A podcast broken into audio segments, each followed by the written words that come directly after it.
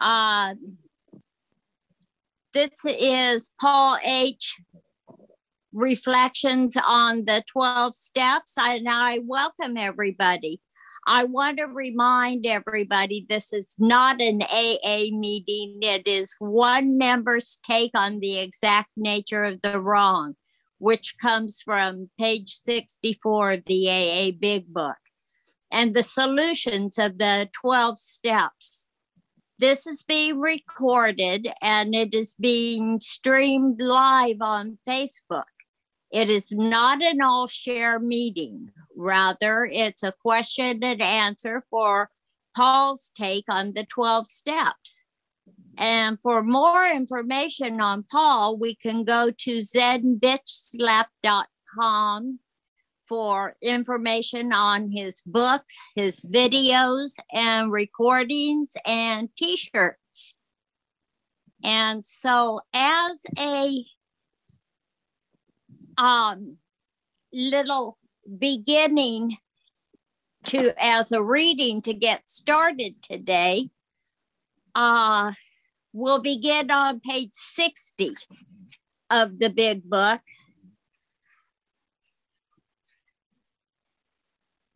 Let me turn to page 60 here. I'm stuck on page 62. Must be a reason for that.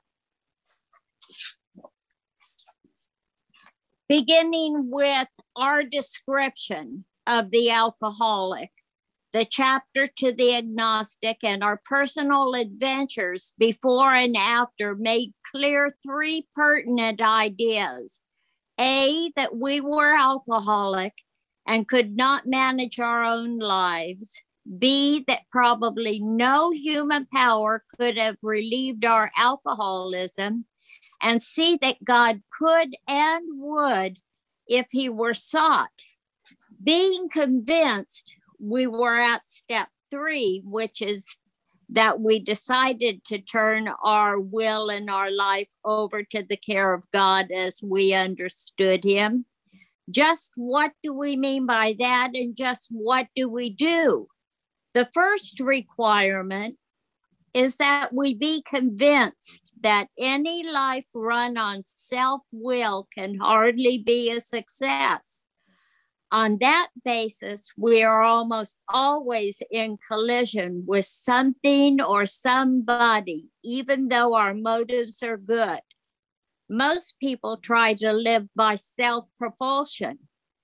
Each person is like an actor who wants to run the whole show is forever man trying to arrange the lights, the ballet, the scenery, and the rest of the players in his own um, in his own way. If his arrangements would only stay put, if only people would do as he wished, the show would be great everybody, including himself, would be pleased. Life would be wonderful. In trying to make these arrangements, our actor may sometimes be quite virtuous. He may be kind, considerate, patient, generous, even modest and self sacrificing. Oh my. On the other hand, he may be mean, egotistical, selfish, and dishonest. But as with most humans, he is mo- more likely to have varied traits. What can you get out of that, Paul?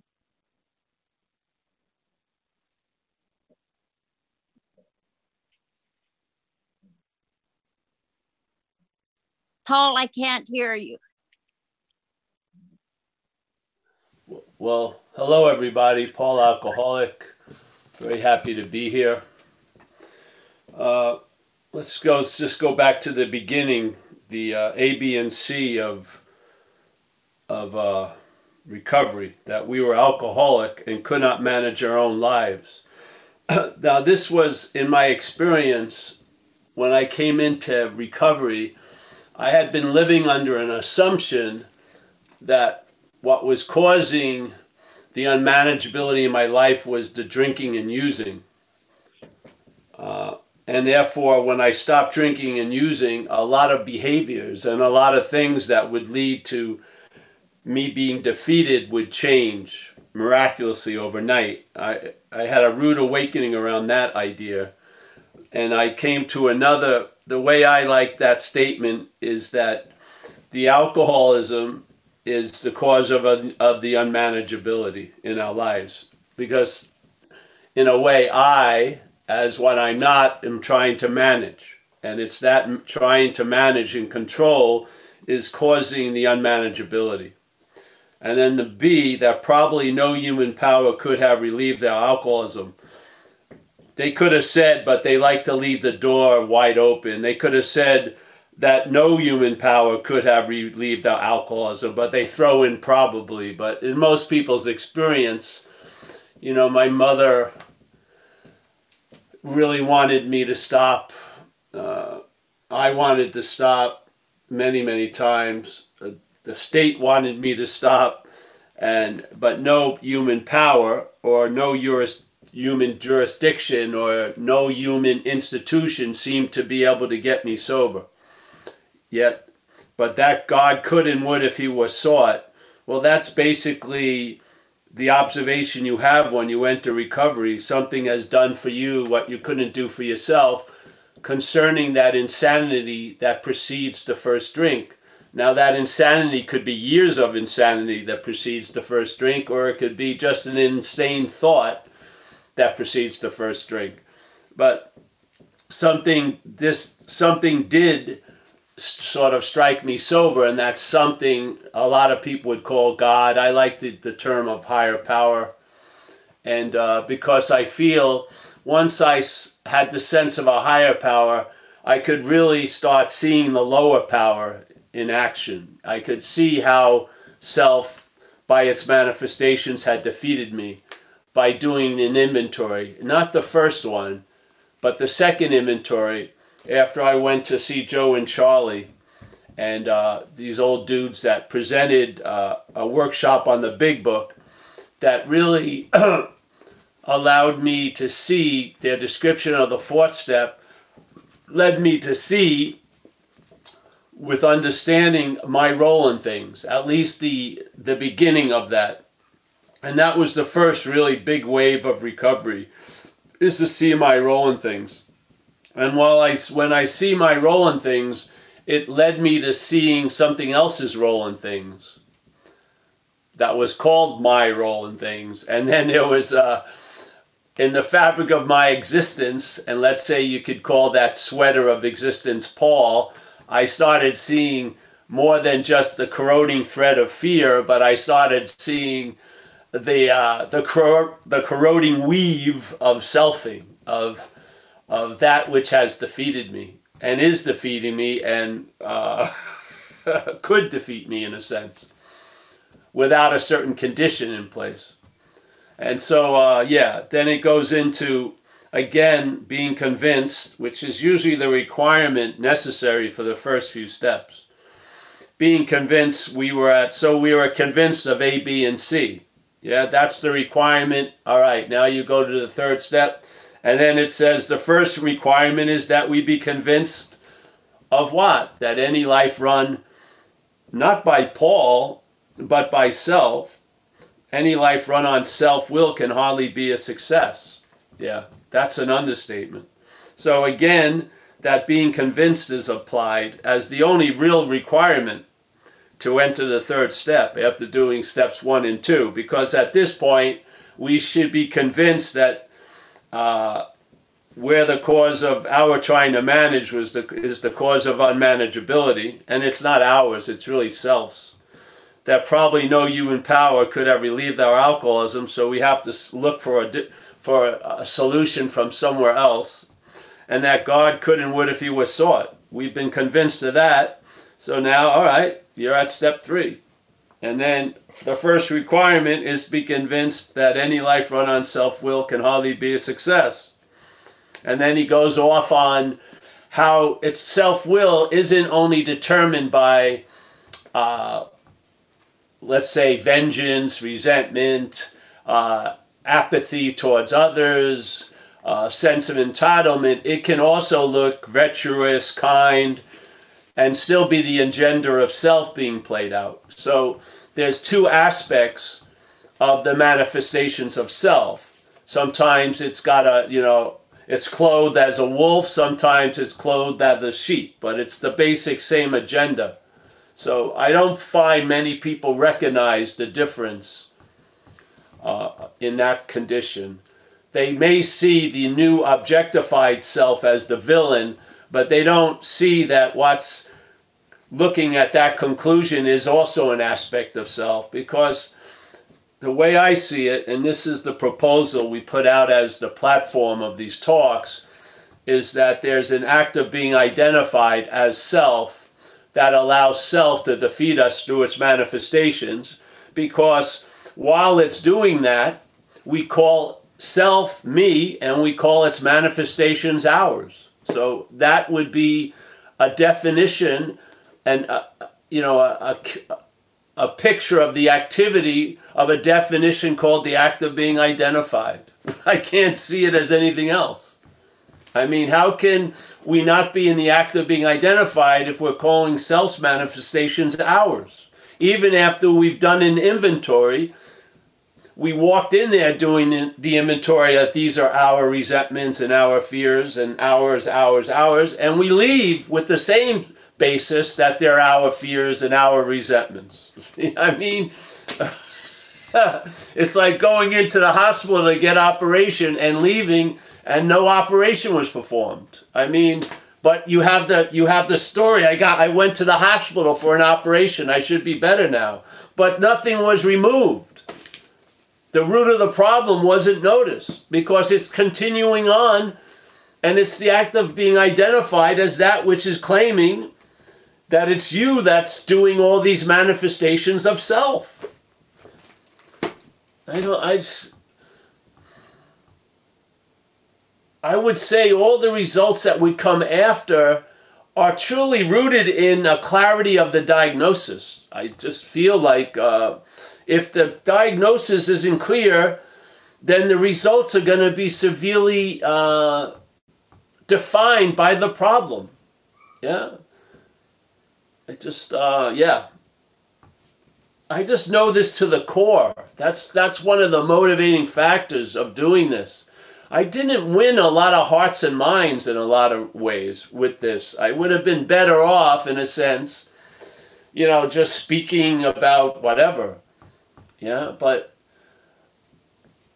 you know, as it says in a vision for us or for you, that this power is going to constantly reveal to us stuff. And it was revealed through me that self is a foreign pathogen. It's it's uh, something other than me. And it's not even a noun called self, it's an activity of the mental state called selfing. And it's not of me but yet it presents a whole narrative of this life as me, about me.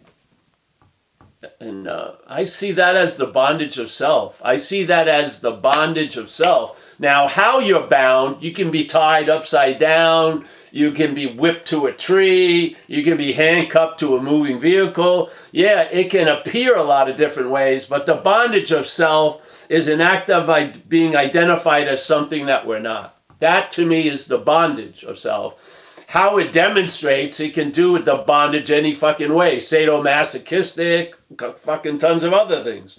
But the bondage of self is an act of being identified as self. We're not performing that act. The mental state is performing that act, and it's informing us we are already a self. And then the only possibility for some of us that turn into addicts and alcoholics is to try to get out of self as self. We didn't see that other aspect that causes it to be a, a clarity of a defeat before all the fucking possibilities of relief. Self can't get out of self is the reason why it hasn't worked. Because Paul has been and is and is aka self. So self is attempting to get out of self. Now, Paul believes it can get out of self, so it doesn't see the message in the statement self can't get out of self because it doesn't believe it implies to it. It thinks it's Paul. And so Paul keeps going, trying to get out of self. That's basically its most, it's probably major drive. And self can't get out of self. That's the fundamental fact of observation of people trying to get out of self as self. They came to the conclusion self can't get out of self. So where is the out when when it's concerning self? It's it's it's in the not in. That's where the out is. You're not that which your mental state is assuring you you are. You're not. You're not which is being described and related to all day. You're not. I would say we are more of a we are a spiritual nature, not a mental fucking uh, story. So whatever, you know. We can open it up, Meek.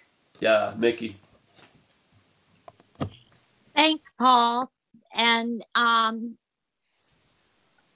we're now open for questions for Paul. Let's see. I don't see any hands up.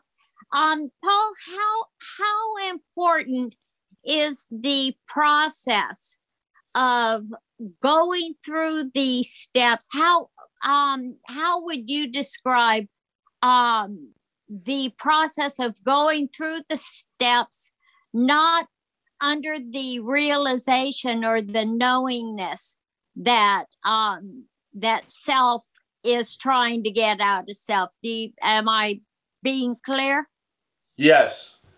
Well, the process is vital because we're dominated by a mental state.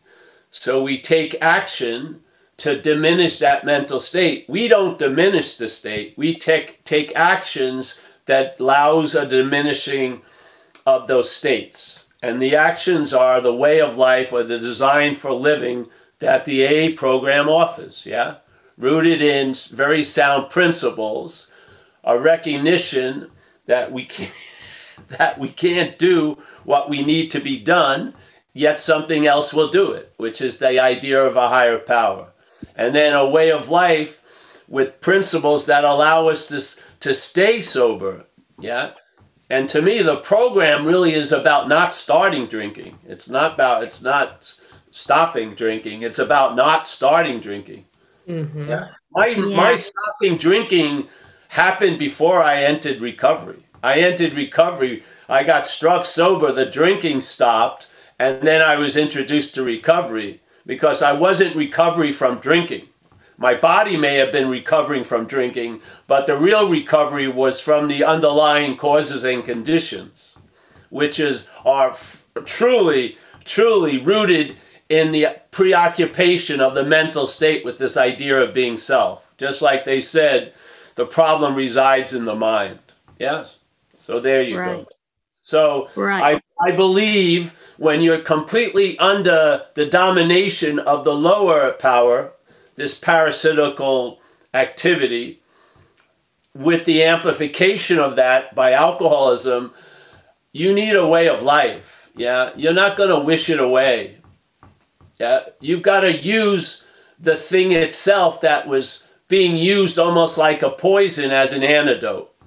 Instead of going walk into the al- to the liquor store and getting alcohol, you walk to a meeting and you get recovery. Yeah, so you're using the same vehicle, but you're going to different destinations and different results are occurring. Yeah. But I really believe it's just a diminishing of a mental condition because the spiritual condition's already there. It's never left, but we're not in the we're not in a condition to notice it because we're really up the ass of self, basically. Yeah. Yeah. So there's not much we have to rely on something to tell us what's going on because you don't see much from the ass, really. Yeah. Especially way up there. It's sort of dark. So you gotta rely on something to tell you what you were, what you're going to be, what it's like, and all like that. And that, re- what we're relying on is self, basically. Yeah, we don't have the eyes to see, so self now plays the eye plays the role of the eyes, and tells us about everything. Yeah? Exactly. We don't even we don't know any better because it, we believe it's us talking to us. We don't see that it's a there's a foreign activity going on that's captured the uh, the news outlet. Yeah, keeps providing false evidence to reinforce the false evidence of self. Yeah. So yes, I think it's essential. Yes. Yeah. yeah. Yeah. yes, I I understand Mike Z has a question for you. He can't raise his hand, but uh, he has a question for I want you. it, I want that condition to be uh, long lasting. Don't let him raise his hand. Okay. All right. Yeah. All right. All right. Let's go. Mike, Mike, Z. are you there? As long as I can find somebody else to. Well, he can't even he can't honestly answer that either. I don't know if he's really there. Um, it was just an opportunity for bringing up what was difficult for me in the the culture of AA that I assumed was there, uh, kind of what one of the elephants in the room, when it would say that it, that uh, no human power could do it for us, and I couldn't see the difference between why AA wasn't a human power, just like religions didn't work for some people. It, to me, it was a human power because it, you know it was in time, it had a history and stuff like that. Um, so, uh, needless to say, right, why now it makes sense to me. So, to to wonder about changing the word from human power to uh, a, an, a self that imagines itself to be separate, or you know, a separate self can't get out of self, or um, you know, that kind of power that assumes that it has to have power can't get out of that matrix of self and power. So anyway, both the word, words human power, I mean, both the words human and power were stumbling blocks to me, and I think that would be for other people too, in the sense that, like religion, why wouldn't religion work? It's not supposed to be human power, and it failed. And for some people, AA is failing because of that. Well, you know, and my feeling with that is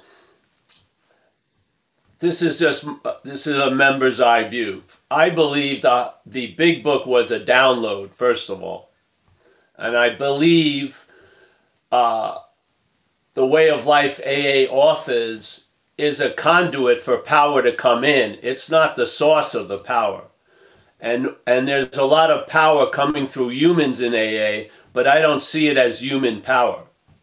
Yeah, when someone's speaking or somebody i always sense when there when there's a real resonance in that talk something's coming through that person yeah and also you can see what happens in aa uh, we have a code called love and tolerance and a lot of people when they come in will say oh i feel so accepted here and stuff like that but if you took every individual in that meeting they've judged that person already when they walked in and shit, yeah? But because there's a collectiveness, there's a power that overrides all the human powers in the room, and the love and tolerance gets offered, yeah? Even though no one in the room is very tolerant or loving. so my feeling is uh, AA is not powered by human power, yeah?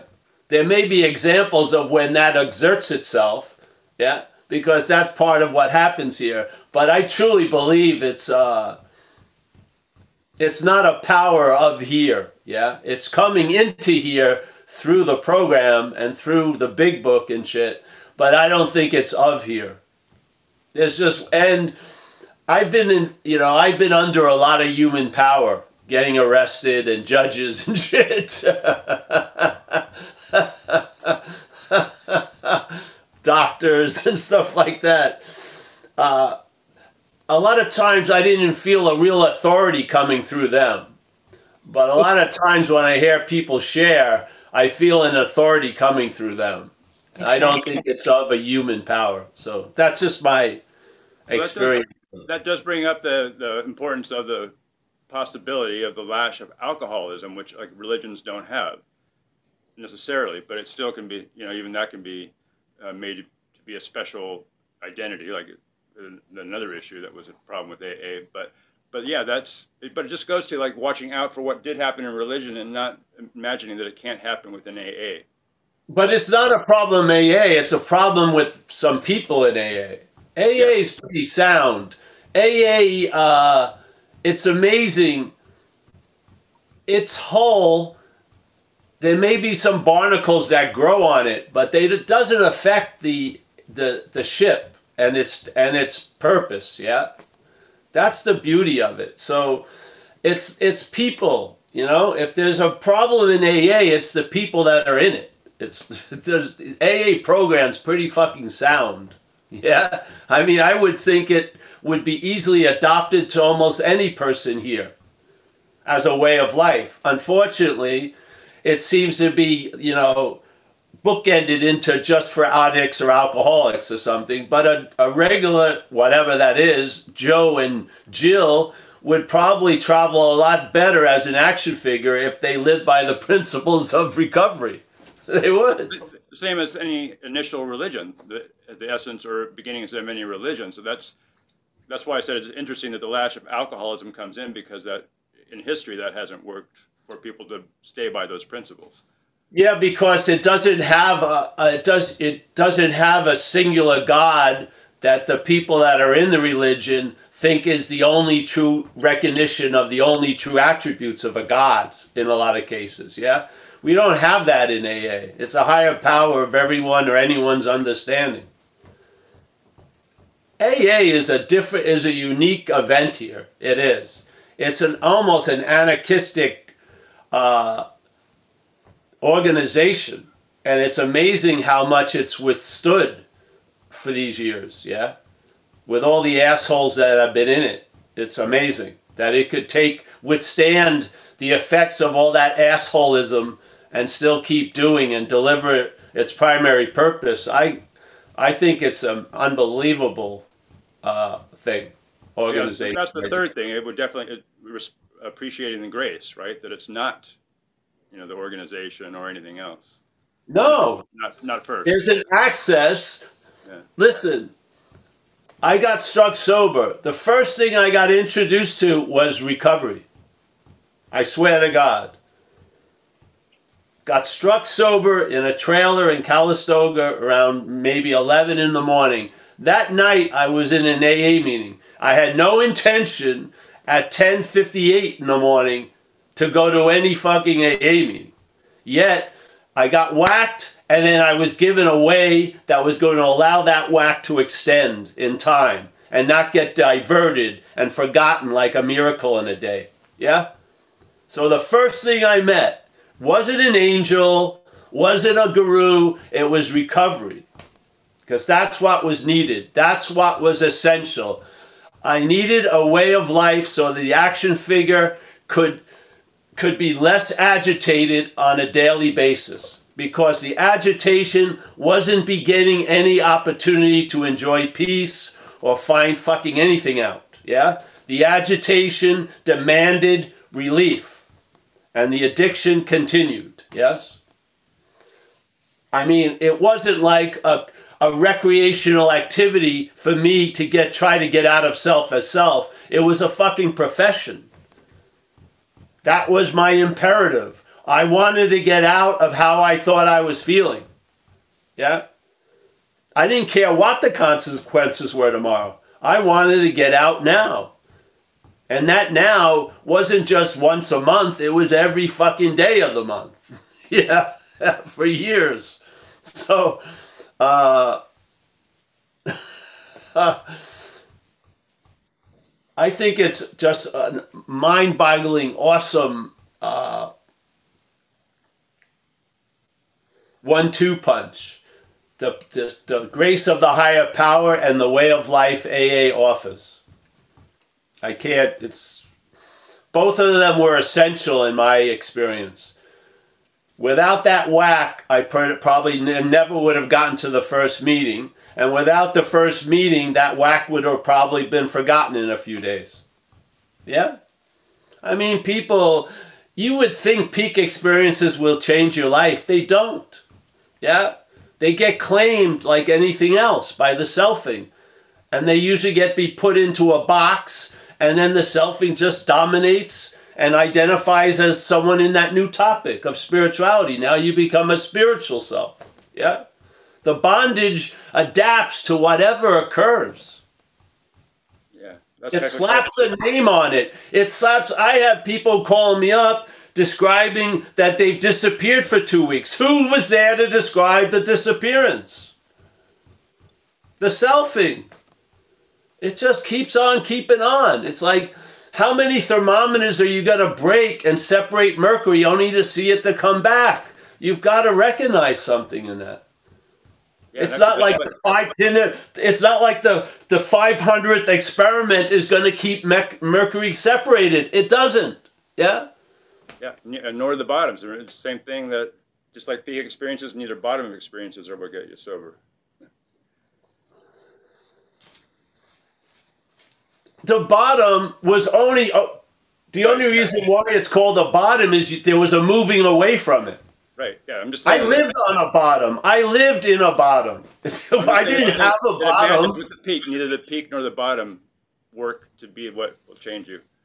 But they all participate in something. You see, because when the change occurs, we're in theater here.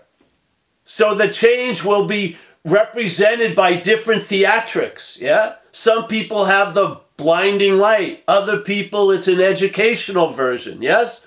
Some people stumble into that first meeting. Other people were dragged to it by their family. There's just, it can go any way. But the fact is, it all of them played a part. Yes, they did. You don't, just because it's grace and grace alone doesn't mean there was a, the value of grace in a bottom. There was, and there is for many people. It gets distributed. Yeah, jeez. This is uh people get sober so many different ways. They stay sober, most of us through recovery, but they get sober so many different ways. I didn't get sober through recovery. I was struck sober in a trailer. Yeah? There was no AA book there. There was nothing. There wasn't a sponsor that appeared suddenly out of the closet. Yeah. I got whacked and it set off trains of circumstances that brought me to my first meeting that night. And I've been going ever since. And I've been sober for 33 years almost now. Yeah. Would have that happened? I don't know. It may or may not have. But the way it happened was I got whacked and I was introduced to the way of life. Yeah. Other people are introduced to the way of life, it doesn't work, and then suddenly it works. Maybe the fourth time they come in. Who knows? Yeah? But in fact, for many of us, it's essential to have a way of life that the action figure can follow. Yes? Because it's almost like a dog, it needs to be retrained. Yeah? Is it you? No, but I'm telling you, it's going to be a huge nuisance if it's if it's not you as a fucking addict or an alcoholic. Yeah, yeah, yeah.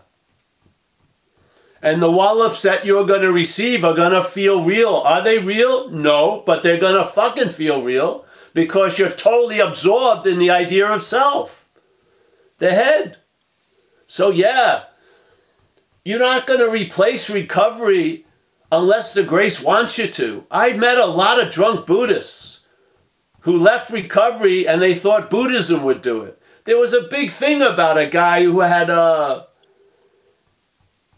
manic depressive and he was a Buddhist teacher and he believed that Buddhism was going to take care of the problem and he ended up fucking buying hydro oxycontin on the street and overdosed and his his whole assembly was so what? He was a great a lot of fucking clarity was coming through him. But the action figure had addiction. Yeah? Buddhism didn't work. Yeah. Does it say buddhism will never work? No but in that case it didn't. Yeah? So uh, the head is always looking for an easier softer way You know, people like a lot of people enter AA and they're just waiting to leave, really. Unfortunately, usually they leave and they and they end up saying I hate AA and what what do they have to do? They've got to go back to AA. because the Buddhist retreats didn't work. The fucking Zen something didn't work. They got to do service and just participate and be an, an average person among average fucking addicts. Yeah. So I'm not I don't see AA as a human power. I never have and I probably hopefully I never will because if I thought it was all the people, I wouldn't go back. Yeah. Probably. AA is awesome despite the people in a lot of ways. because there's a loving power that uses us and overrides the me. Yeah, it does. Like it says in tradition too, I think. There's a loving God that's expressing itself through our group conscience. Yeah. So we get overridden. Yeah, the me gets overridden by the grace of the we. Yeah. So yeah. I don't think AA's fucking with anybody. I think people get fucked with anything they meet. Yeah. So they're in AA, so now they think AA's fucking them. If they were in fucking college, it would be the college fucking them. Yeah. AA is just a set of sound principles, a way out of an unimaginable, seemingly hopeless state of mind and body. Yeah. There's no draft in AA. You're not conscribed to it, though parents would like that to happen. The person has to diagnose their own condition and hopefully come, become convinced of certain primary points. Like they say in the book, we just ran into two statements. You have to be convinced of these A, B, and C, and you got to be convinced that any life run on self will is not going to be successful. You got to be convinced of that. If your life isn't offering you that information, just keep on living. It, sh- it should soon. Yeah. Once you get an understanding, it should match your experience. Yeah. And then you come in. And if it doesn't work for you, I hope you find something else that works for you. Yeah.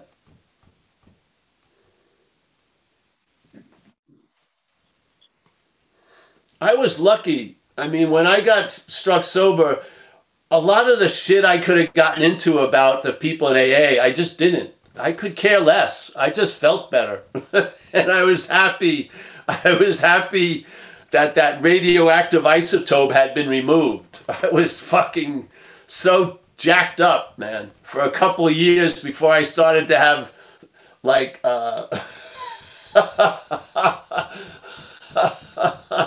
crazy thoughts, really. I had a I had a, a very long period of what they call the pink cloud. Yeah, because I could care less.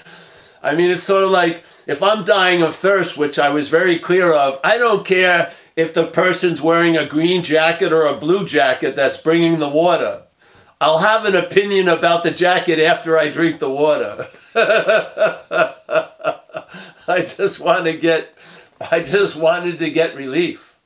Yeah, that worked. I got a lot of relief in my life, but it didn't work. Yeah.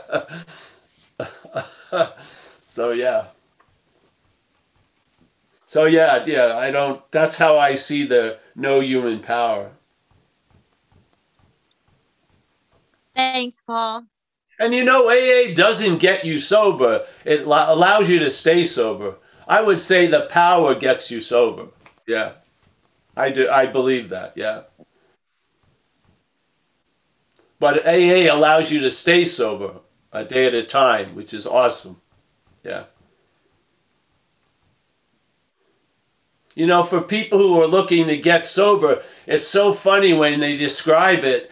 They didn't even know when the when the obsession to use dropped. Yeah, it dropped, and then uh, after like months, they start sharing it at a meeting. I didn't, you know, being the number one objective, it was amazing we didn't even notice it when it dropped. And they weren't, they, the first thought wasn't to drink anymore. And something had done for them. that they couldn't do for themselves and they weren't even aware of it for months weeks. Yeah. Hmm.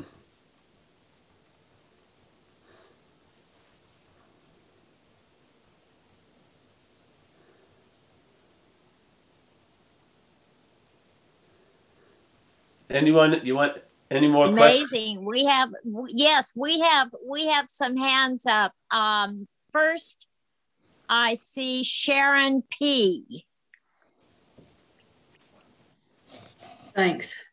Hey, Paul, Sharon here. Um, I came to these Zoom meetings not by way of 12 step, but by way of non duality. About three years ago, I took a look at who I really was. And uh, when I looked back, or who I thought I was, um, I found a void. You know, I found nothing there. And I realized that what I had always taken myself to be was just a bundle of, you know, thoughts, feelings, sensations, habits, etc. So for about three years, I was trying to work with an addiction, uh, and mine happens to be an eating addiction. And fast forward uh, until about four months ago, like your experience of being struck sober, uh, just I received a download of this is how to eat and this is how to to end compulsive, you know, overeating. And I knew it was, you know, it was done. But so at that point, I thought, now let me look for something to stabilize this. And so I thought of 12 steps and and Overeaters Anonymous. So I went to Overeaters Anonymous and immediately looking at the 12 steps. and by the way, this wasn't my first experience with 12 steps. About a decade earlier, I had looked into it, but I just, it never took because I felt like, you know, this, the higher power thing was just magical thinking that people were trying to, you know, find some magical solution. So, but but when I saw who I really was or who I really am, uh, I knew, you know, firsthand experience what higher power is. So, so I thought, well, maybe, tw- you know, uh, 12 step program will work for me. And, but then I started uh, having some difficulties because it just seemed like the 12 steps were all written for a self that didn't exist so I've, I've been in 12 steps. So I'm still abstinent from, you know, compulsive eating. That part, everything is just fine. Uh, and I'm having a little bit of trouble. I do. I got a sponsor, uh, and I'm working the steps. I'm on step four. Uh, and my question, I'm, I'm getting to my question. Uh, what what brought up the biggest conflict was that she wanted me to, you know, verbalize with her humbly asking my higher power for, you know, anyway, that that's that's where I hit a stumbling block because she wanted me to be, you know, a separate self praying to a another, you know, a higher power. And, you know, for me, it's like I am essential higher self praying to itself, which I guess is not that ridiculous because when I thought I was a person, you know, I'd have conversations between different parts of me all the time. But anyway, uh, I heard you say that people who come to recovery from non duality versus the 12 steps sometimes miss the surrender aspect of it. And so I wondered if you could speak to, you know, that. To, I mean, I know surrender is in common with no matter which direction you're coming. So, yes. Well, there's a lot of things there. Um, first of all, let's say if the higher power is always available at all times, right where you are with no requirement necessary. It sort of sounds like you. Yeah. I mean, yeah, so, and I don't see any uh, problem surrendering to that. Yeah. So the idea, the action figure sees in a certain limited way. Yeah. It's never going to see non dualistically. It's not. Yes?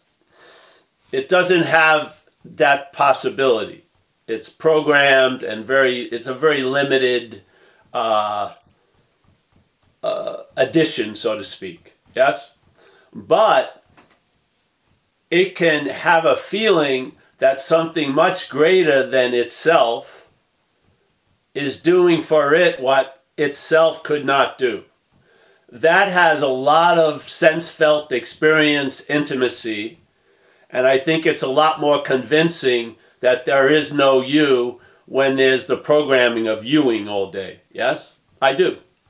I feel. And I don't see them in conflict. Yeah? So for the action figure, I think surrender is the way, tell you the truth. Yeah? That it can sort of live in the spirit of non duality, but in the definition of this dreaming. Yeah? I don't think I've met a lot of I've met selves trying to be non-selves. It's not that attractive. Yeah. It's it hasn't been. they they seem like a big stick is up their ass and and uh, yeah, it can so all right, so you can't mimic non-duality as a person. You can't. You can't even put on a show that would symbolize anything concerning non duality, basically. But you can put on a show of, of the sense of a power unbeknownst to you at one point being the most intimate uh, aspect of this place that's not seen, heard, felt, tasted, touched, but is incredibly influential and then have an attitude of surrender to that, to me works. I think that's one of the loftier programs an action figure can display, tell you the truth. So, as an art project, which I believe we are, I think its highest form of artistic expression is under the under the under the under the umbrella of surrender. I do the thing, the idea of a something walking around uh, trying to mimic absence, complete absence, is ridiculous to me. Yeah. What can I, what, what level of performance can I artistically express something that's inexpressible? I would say surrender.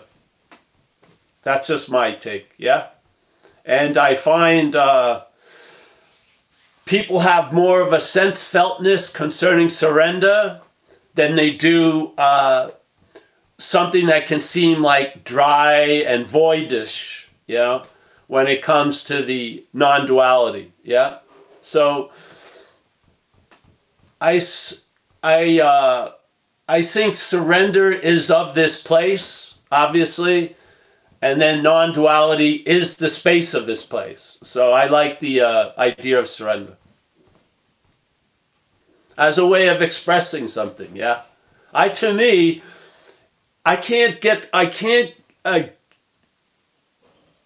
I can't convey the intimate weight it carries in my own experience. I don't have an experience of non duality. You don't experience non duality. But I have an experience of bondage. I do. I have an experience of being directed. I do. I have an experience of being directed now by seemingly a completely different force that I was directed by in the earlier days under addiction. I have that experience. I have a lot of material in that in that experiential level, yeah? And surrender was the key to yeah. Seriously. I mean, I remember I spent 2 years in a program. I mean, that's a pretty long experiment, yeah? 2 years 24 7. And, you know, I was semi awake there. I wasn't drinking or using or acting out. And uh, after I left, you know, my head didn't like the the lady who ran it and what how it was run. But I had to admit, my life looked better with them running it than it ever did with me running it. That's the spirit I'm speaking about concerning surrender. Yeah. Yeah. So, you know, I think, you know, the action figure is an, an event and in an eventless space. Yeah? They both have value.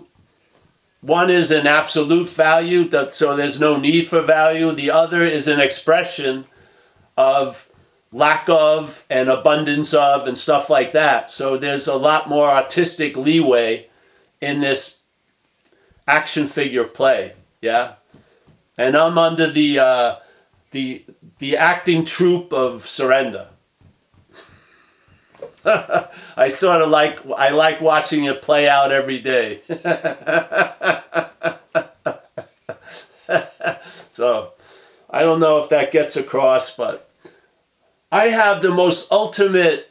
I mean, non-duality is the fact of all facts. Yeah.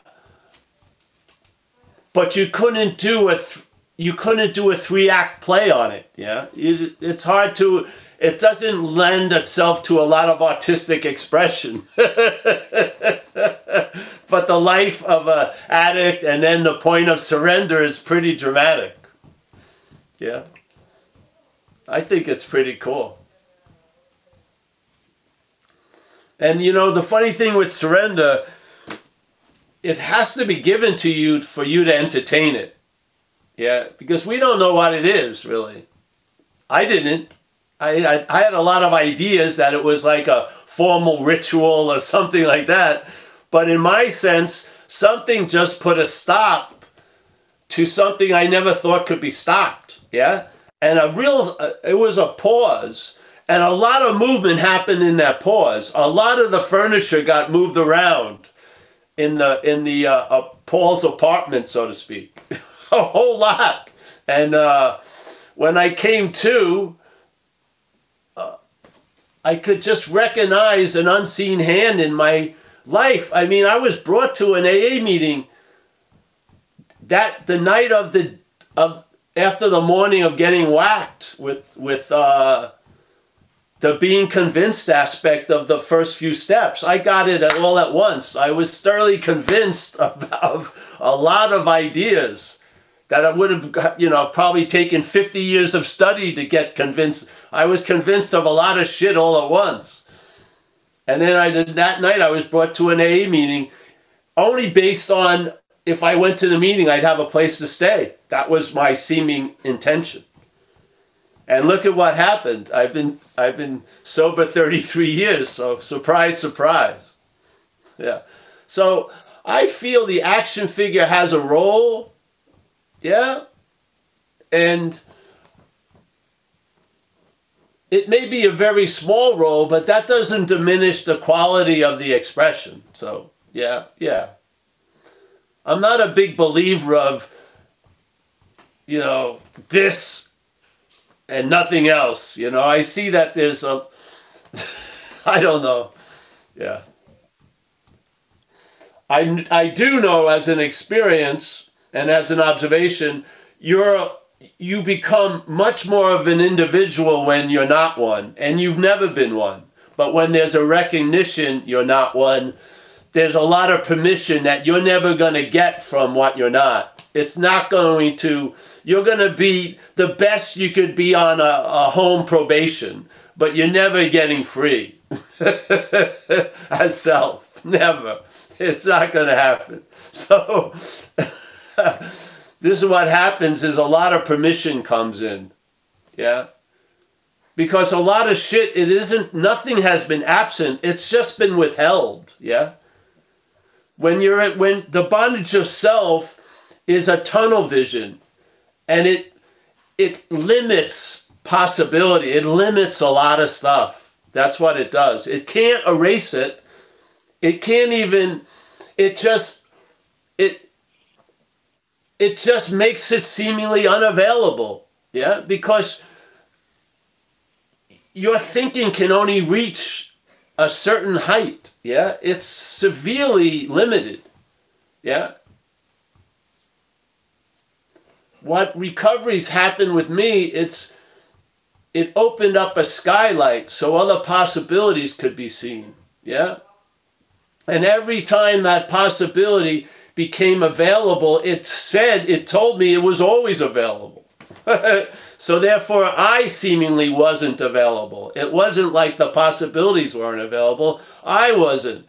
Therefore, I was in like a cocoon of selfing. I was bonded by self. Yeah?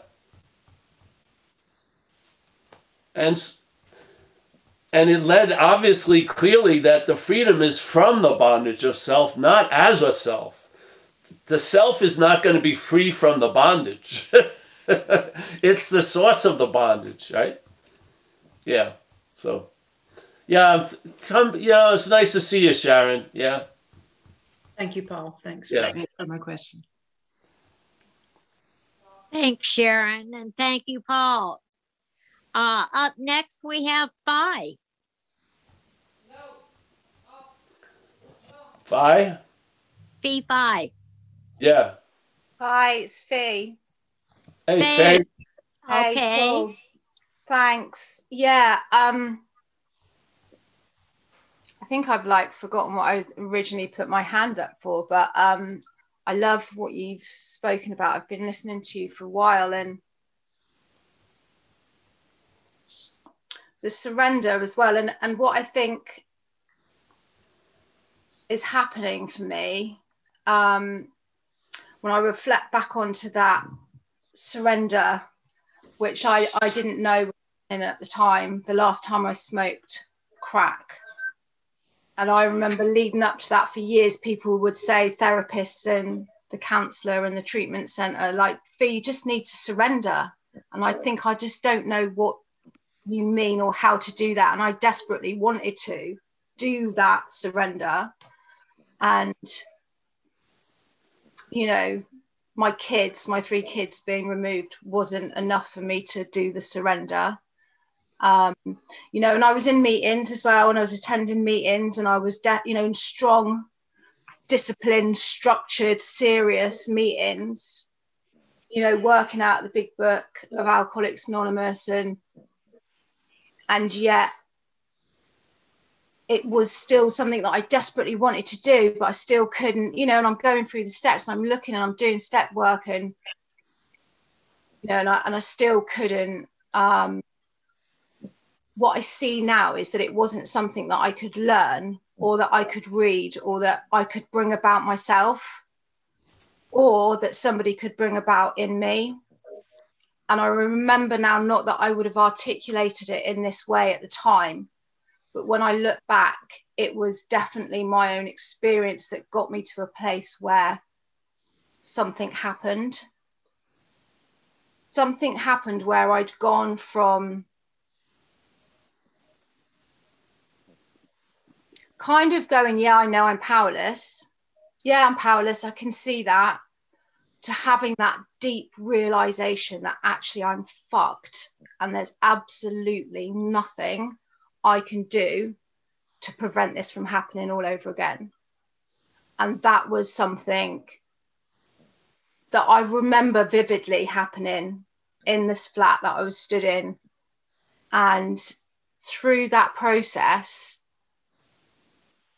I like it was like this letting go. It was the surrender, not that I would have gone, oh, this is what's happening. Um, and I stopped questioning it and I just went through this process of the steps and and I don't even know if I saw it as a relapse prevention go let's work the steps I need to do this and write more you know I don't know if I even saw it like that I just thought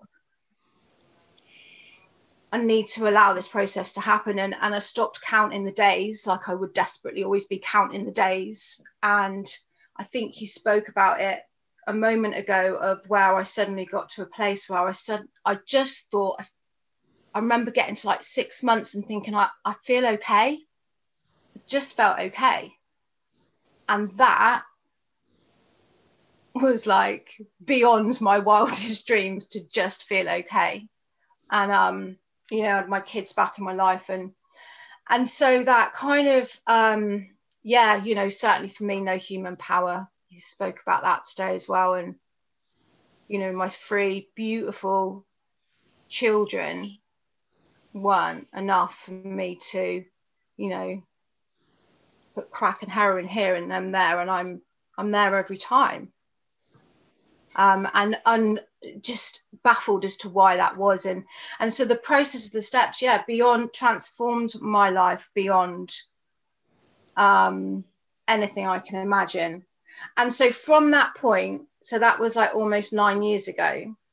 I've been on this um, quest, this seeking, um, because like you spoke about, you know, like on this pink, you know, I've stopped. You put the drugs down, and I had an awakening then. Um,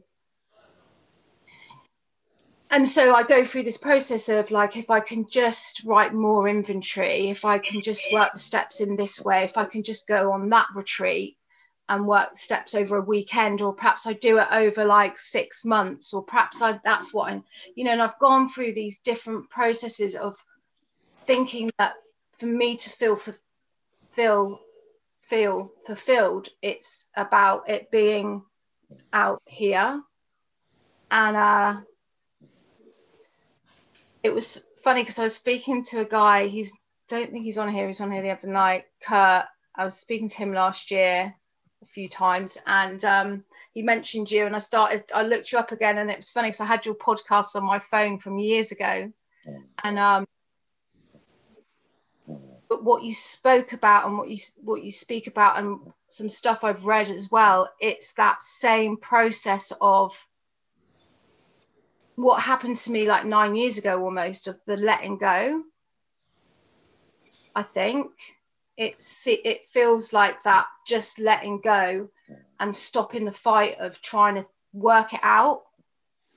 Like if i could just work it out then i'd feel okay. And um so it kind of reflects i think i don't even know if i'm articulating myself right but that same experience that i had in that flat that day and um and then some of what I hear as well almost goes against some of the AA stuff that I've, how I've sponsored, how I've been sponsored in the past, of um, turning away from that feel. You know, if you're feeling like anxious or if you're feeling angry, like turn away from that, go and be of use. Um, and how I see that now is just allowing that to be there. And I spoke to somebody earlier on and they were like I just need to be I just need to be less intolerant. I need to stop having those thoughts. And I was like well you've got no control over that. Um and that's how I see that now and I see it more of a allowing it to settle and um there's some kind of relief in that. I think for me. Yeah. Um, There's a lot of relief in that. yeah. You know, honey, when you have the example of surrender, then there's an understanding of it. So then it can be duplicated and then it turns into surrendered. So you have you don't have those monumental shifts, but there's the shifts are happening quite often because there's a surrendered. Yeah, you mm. come to an end of a of a line of faulty thought or faulty thinking or a, an old way of seeing things. They come to an end, and then something takes their place, and so you don't you don't start seeking relief. You expressing relief. It's totally different. Yeah. Mm. If you can be rooted on, there's more trusting the infinite than uh, trusting the finite self. There's been a move, which is the better way. Yeah, trusting the infinite instead of finite self. First, you got to tell the truth about how much faith there's been in self. Yeah, to the point that we're bonded to the idea, and that faith, if if if you're identified as self and self tries to lose interest in self, that's more interest in self. Yeah, so you can't. It doesn't work that way. If it takes a two-year course on self obsession, that could be obsession with self that's what happens. Yeah. So you have to notice uh, that that faith. You're not going to be the one that redirects the faith to the infinite. That would be more faith in finite. Yeah. Mm. You just allow what's working through the program to do its fucking job, which is it pulls us out of the gravitational pull in self, and then we get caught by the gravitational pull of the infinite. Yeah.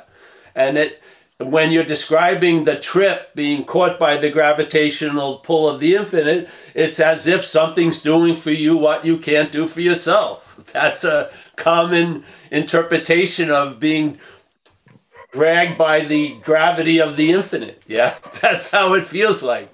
And the descriptions on page 84 are a description of that, which is the problem doesn't exist for you. You've been placed in a position of neutrality da da da da da da da da da da. Those are all effects of being dragged by the gravity of the infinite. yeah. Yeah, yeah, yeah. yeah the beginning sure. of the book is being dragged by the gravity of the finite. Yeah. So there, perhaps there's a better way is in process, and you're just describing uh, a segment of that process. Yeah.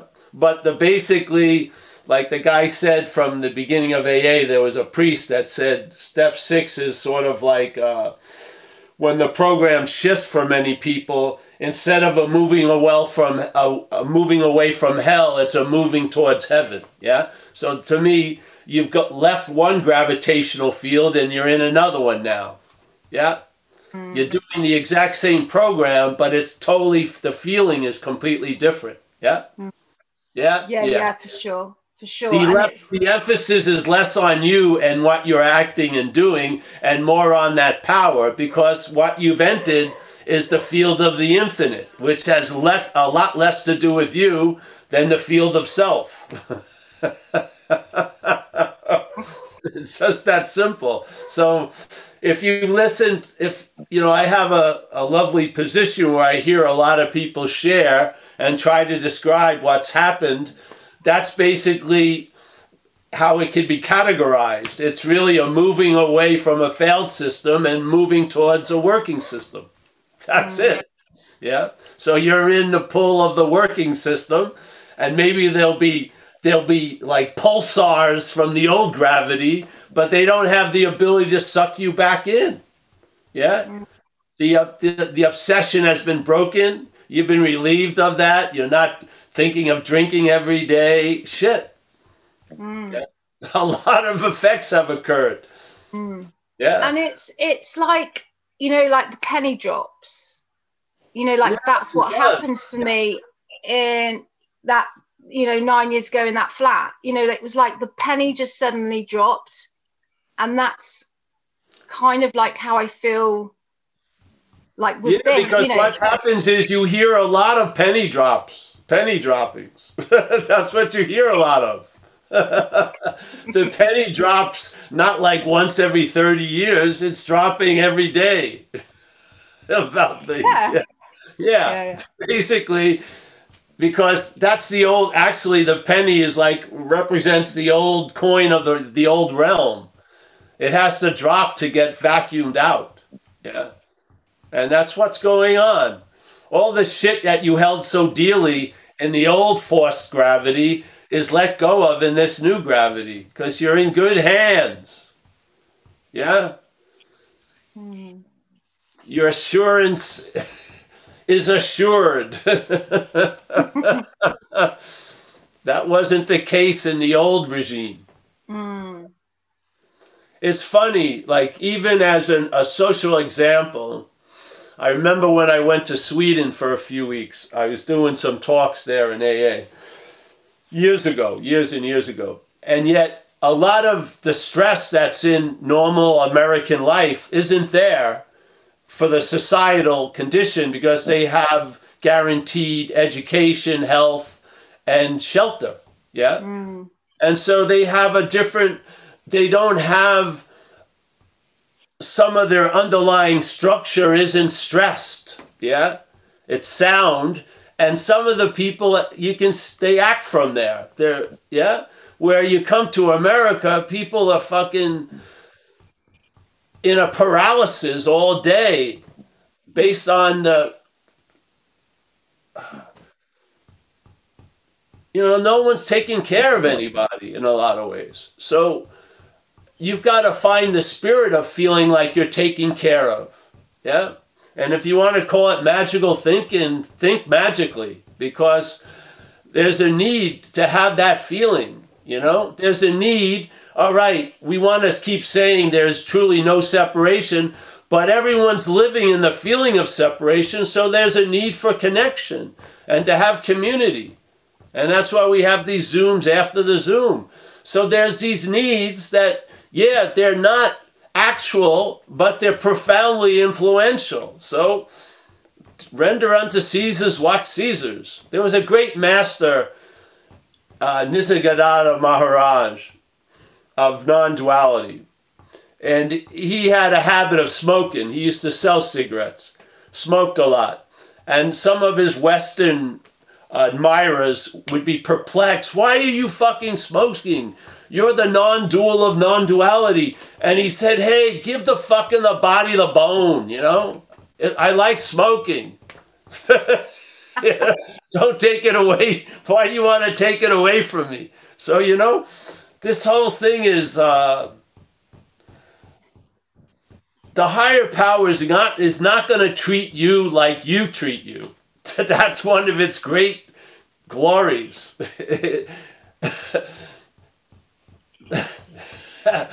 if you want to call it you, but a different point of view of you, its point of view of you is a lot different than your point of view of you. And it's much more permissing and much more permissible and and okay and yeah, just uh yeah. Nice. Thanks, Paul. Yeah, just uh yeah. Hmm. Instead of, you know, you it's the difference is you're you're not facing the moon thinking thinking it's the sun. You're facing the sun and having gratitude and honor. Yeah, it's great. Yeah. Anyone else? Thanks, Paul. We have one more uh, if you have time. Yeah, I have plenty of time. Okay. Uh, John D is Five up. minutes. He has, Five more minutes. okay, five minutes, John D. Okay, Uh, thanks. no, Hi, Paul. I guess, I thought when he- when he saw it was me, he was gonna give us thirty seconds or something. no, no. Just to bust my bubble are you? on.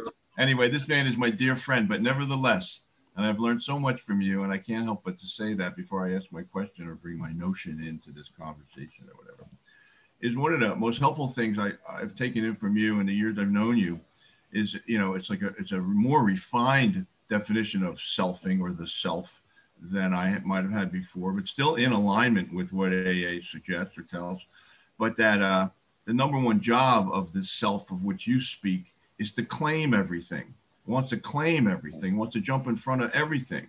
And, and I wonder if you might agree, because it struck me maybe today or other times, that the one thing about the 12 steps of AA is it doesn't leave any room for that. It, it, it even even when you even if a person were to try to claim it, it would still have a healing effect because of the power and the nature of it. So that's sort of like the question, if you would agree. I often mention in, in our AA life that we spend together. I got sober in South Philly in a tough neighborhood. It was all like cops and longshoremen and gangsters. And there was a guy in there who used to say, you know, you could bring all the bullshit in the whole universe into AA, but we got no place to put it. So don't bother, you know?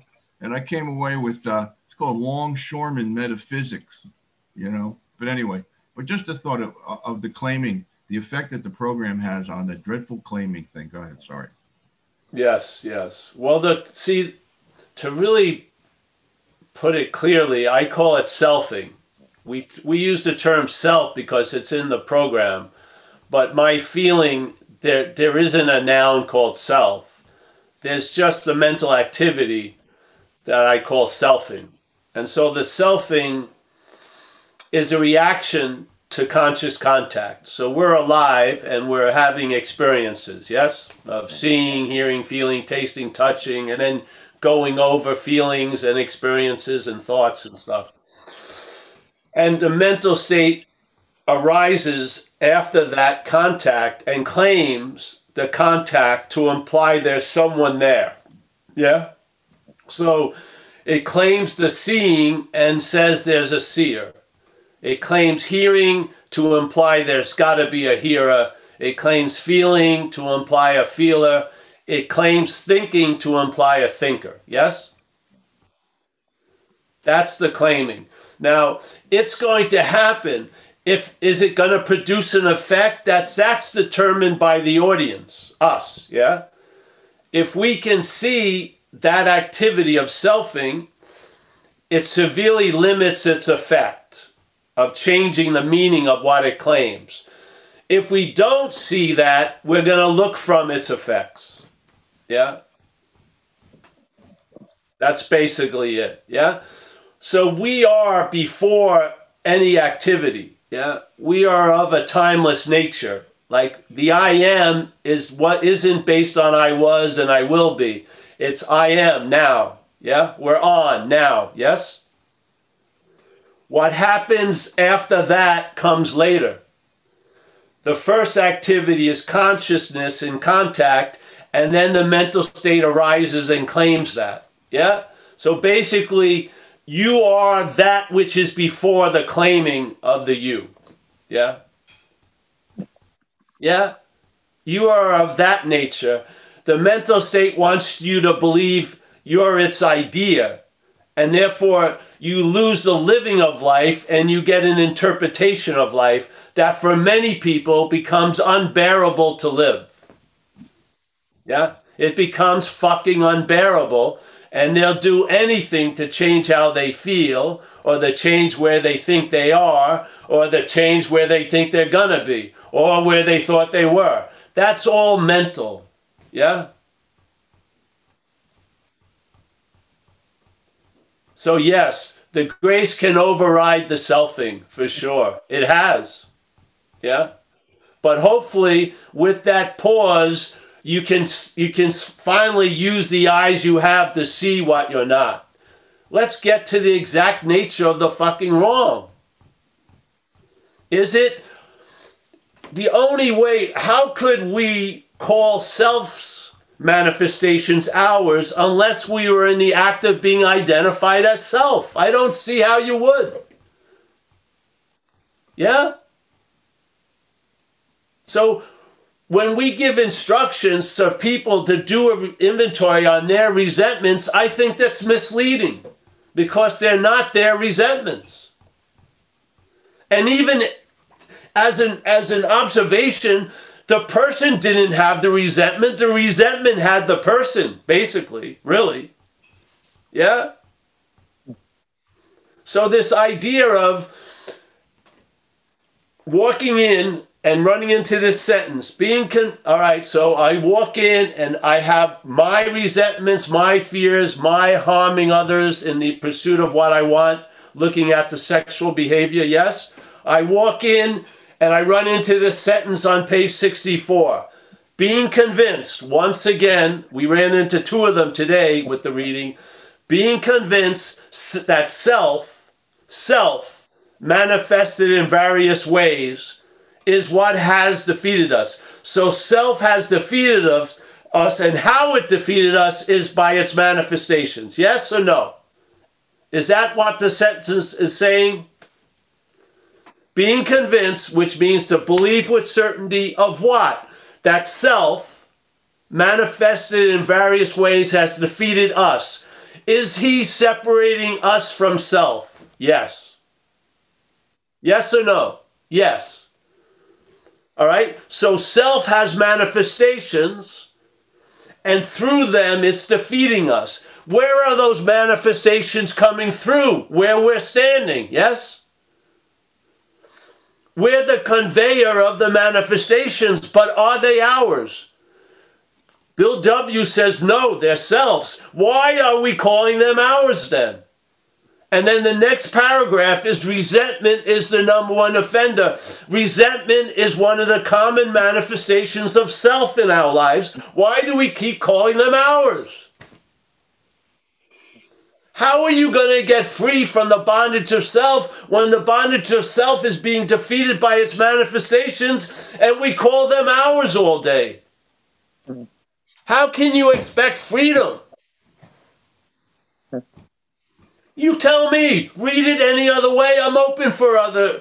Uh, excavate another meaning from that sentence. I'm open. Tell me. I haven't heard a better one.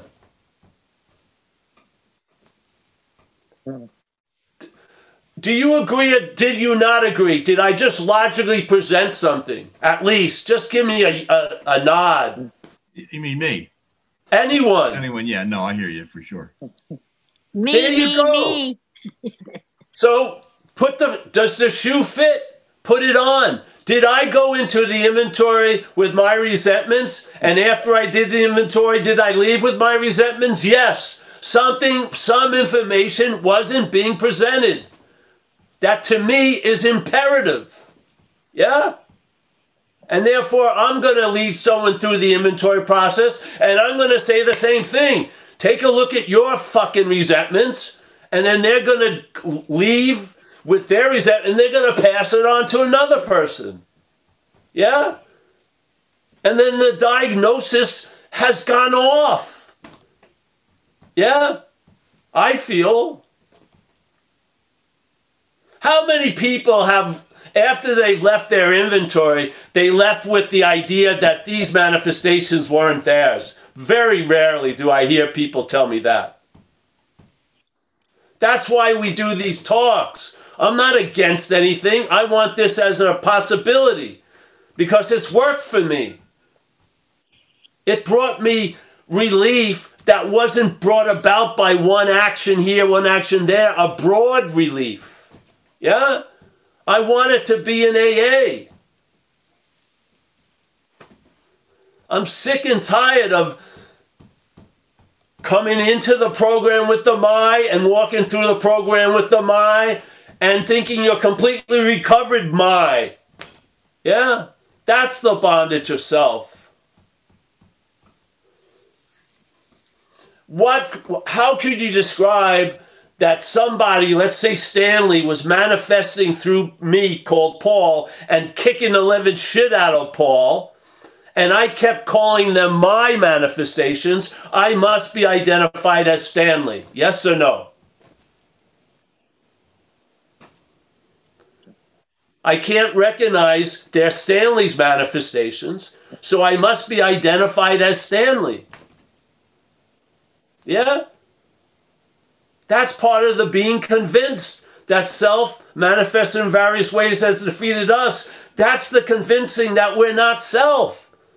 So is everyone going into the process fulfilling that requirement? I don't think so. I don't think people are living from the requirement of being convinced that self manifested in various ways is what has defeated us. I do not believe so in this our community. I think there's a very weak link there. They're not convinced because they're identified as self. Well, John, you know me. I've been speaking about this since 30 years in recovery. The third year of recovery, I was I was given a privilege of a platform and I attempted to share this point of view and I keep sharing this point of view.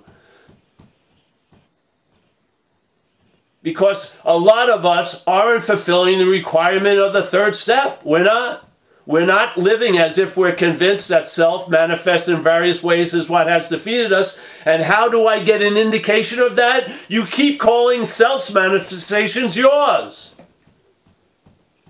You call me up, not you, someone else, and you keep talking about your resentments, and they're not yours.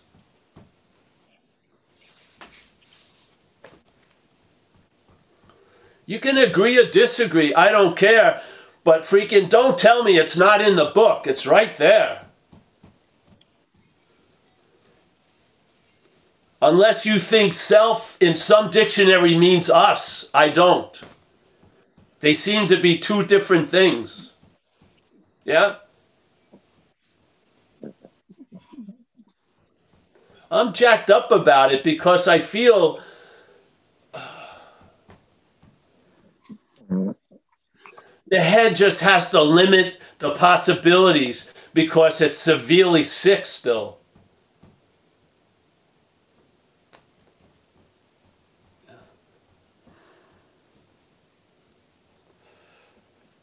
You're not going to enjoy peace of mind as a self. You're not.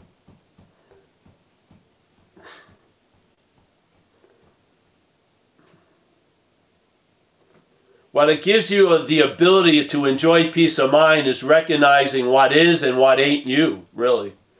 Yeah? And I think that's a pivotal statement in the big book. And that's the way I lead people through an inventory process is to let's take an inventory on self's manifestations in our lives. Why do you think no one wants to do an inventory? Because the parasite doesn't want to be seen. And if you look at your role in things, you're going to see self's role in things. You are. If you sincerely look at your role in things, you're going to see there's something else's role in your role in things. Yeah, so easily. But no one has the understanding walking into the process. They don't. When they're not given to they're not given by their sponsors. Most cases. I didn't hear anything. I was taught that these were my resentments and my fears. That wasn't my experience. When I started to get the relief from the program, that was not my experience that they were mine. Yeah. So, yeah. Got it. It's like washing with dirt. In a way, it is, yes. And therefore, you think more washing is the only answer. Thanks, Paul. Yeah. But you're not getting the dirt, you're mingling the dirt. Yes? You're putting it on. Mm-hmm. I've met a lot of people, myself included. Our, our possibilities in a life of recovery are severely limited by the misunderstanding concerning the exact nature of the wrong.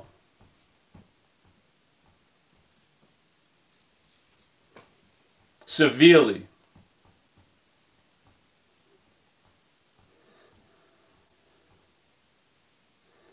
So, you know, like it or not, I'm going to keep putting it out there because I want it to be available to people in the community. I do. Be, through Zoom or some way. Yeah, because I'm so sure of it, I'm willing to take the shit that comes sometimes. Yeah. I don't care. I don't, th- a lot of the people that keep telling me all this shit, I don't want what they have. I don't want to be struck. I want, I don't want to be paralyzed by fear in my 28th year of sobriety. I don't. I want to have outgrown fear by then, hopefully. Yeah? As it says in the book we will outgrow fear. Well, when do we finally outgrow the fucker?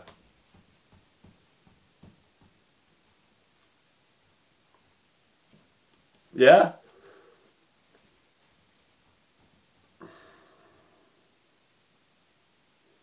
So, yeah. Thanks, everyone. Thanks, Paul. I'm hoping it's clear. I'm telling you, that is my take on the exact nature of the wrong. It's the problem resides in the mind, and the mental activity is in the act of be, being identified as self. Let's call it that. Yeah? Therefore, when we see, which we do, when we get the consequences of manifestations, yeah, and then we recognize the manifestation, we're in the I we're in the sense that they're ours, that we're the one who did it. Yeah? that ownership is crippling us, completely crippling us. That's why there's still guilt and shame being harvested from fucking dead fields of actions that you were directed by the gorilla, that you were going to do it as long as you were dancing with the gorilla, and you're still living under the shame and guilt of that, of that behavior when you are out there using. Yeah? You still, the head still has you bonded to the idea that you were the doer of shit you had nothing to do with. I was apt to do almost anything under the influence. The influence was the doer. Yes. So, and that's my intimate experience. When I was out there on a seven or 10 day run on Coke,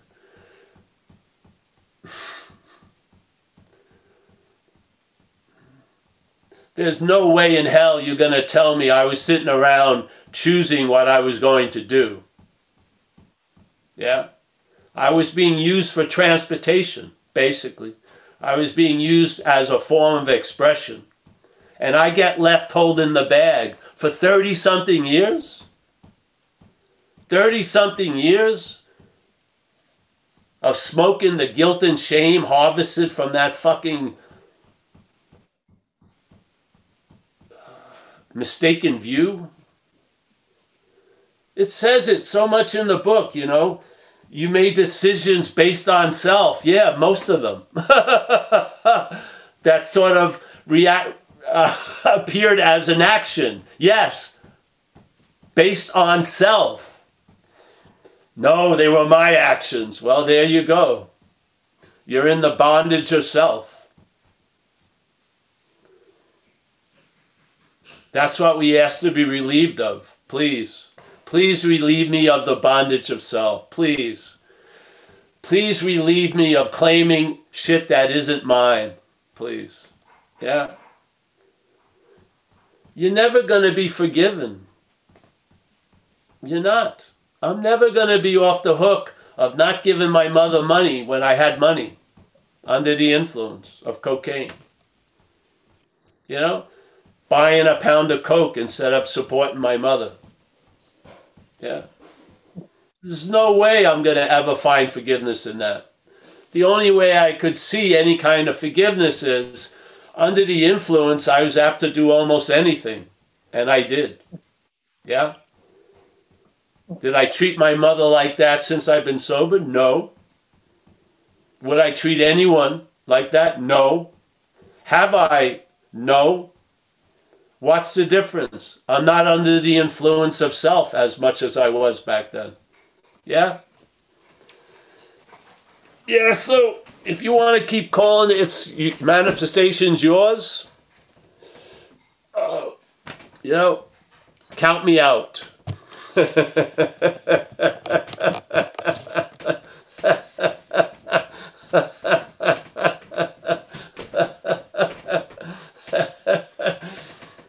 the self isn't letting go of self. It ain't. You have to see you're not that. Self isn't going to let go of self. It's impossible. Yeah? Self can't get out of self. It's impossible. The relief from self is before, not after self. It's before. Maybe you've never been in self. Maybe it's just an activity that, that the mind has been running that assumes that you already are a self. Because that's how you're thought about. The self is thought about as a historical fact. You're never in the act of becoming self. You're, you're always in a reaction to being one already. Yeah? That's a mental fucking slavery.